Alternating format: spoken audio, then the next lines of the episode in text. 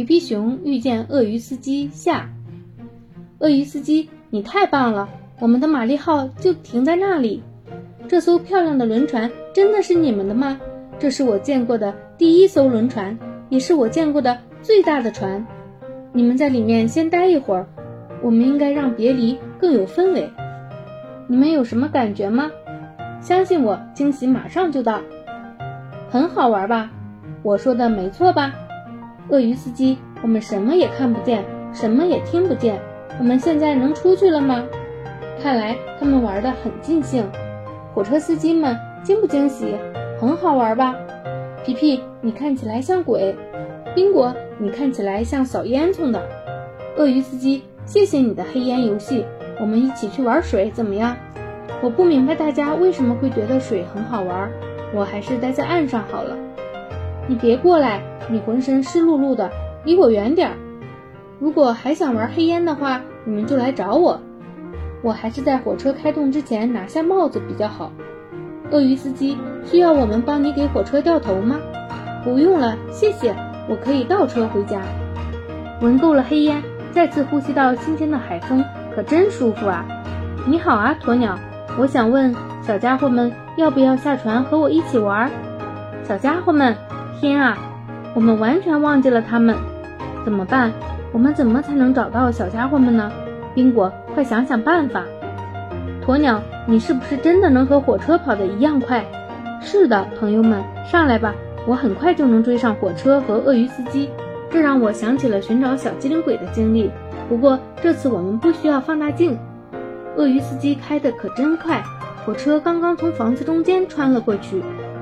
看啊，火车还从晾晒的衣服上碾了过去。那边在冒烟。我们终于知道火车开到哪儿了。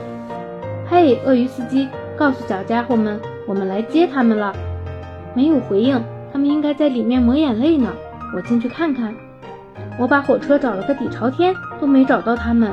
他们去哪儿了呢？是我吓到鸵鸟了吗？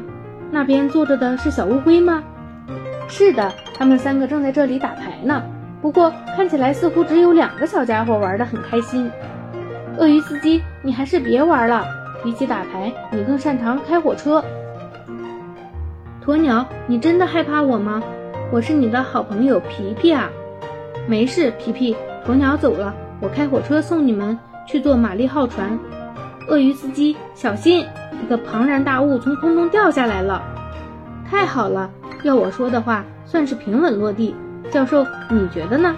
小机灵鬼，是你吗？你好啊。不好意思，我们认识吗？你认不出我了吗？我是皮皮啊，就是脏了点儿。我们要坐直升机飞回玛丽号了，小乌龟，快过来，我帮你。再见了，皮皮。你们不要佩勒了吗？他更想自己飞。坐直升机可真快呀！这就是玛丽号停靠的小河了。佩勒，给我根绳子，你先用会带带着两个小家伙去上船吧。你们俩不要焦躁，我们很快就到了。皮皮随后就到，你可以慢慢放我下去，但请不要彻底松手。对，很好，就是这样，教授。再往右一点，教授。他浮起来了，宾果，而且洗得干干净净。给你救生圈，皮皮，抓住。登上甲板真不容易啊，教授和皮皮都费了很大的力气。谢谢你的绳子，佩勒。要是现在有大餐吃就好了。你好啊，皮皮，我很想念你。因为你不在的时候，我一直没有吃饭。你们俩脑子里只想着吃的，快看那边，抛锚，皮皮，我们去这座奇怪的岛上看看。这次让我来试试，这么奇特的岛屿很罕见。佩勒，拉紧绳子，我们就要爬上去了。视野可真好，有人会住在这里吗？那边有个路标，我们去看看上面写着什么。皮皮，我们还是待在原地吧。上面写的一定是禁止入内，所以上面写着什么？大胡子，你以前见过这么奇怪的字母吗？佩勒，我可以借用一下你的百科全书吗？我想查一查这些字的意思。在书里我找不到和路标上一样的字。宾果，我们可以把书放回原处了。先不管这个路标了，我们在岛上散个步吧。哎呦，你被自己绊倒了吗？这是谁？帽子下面有人。你们一来我就藏起来了，还期待着你们能找到我呢。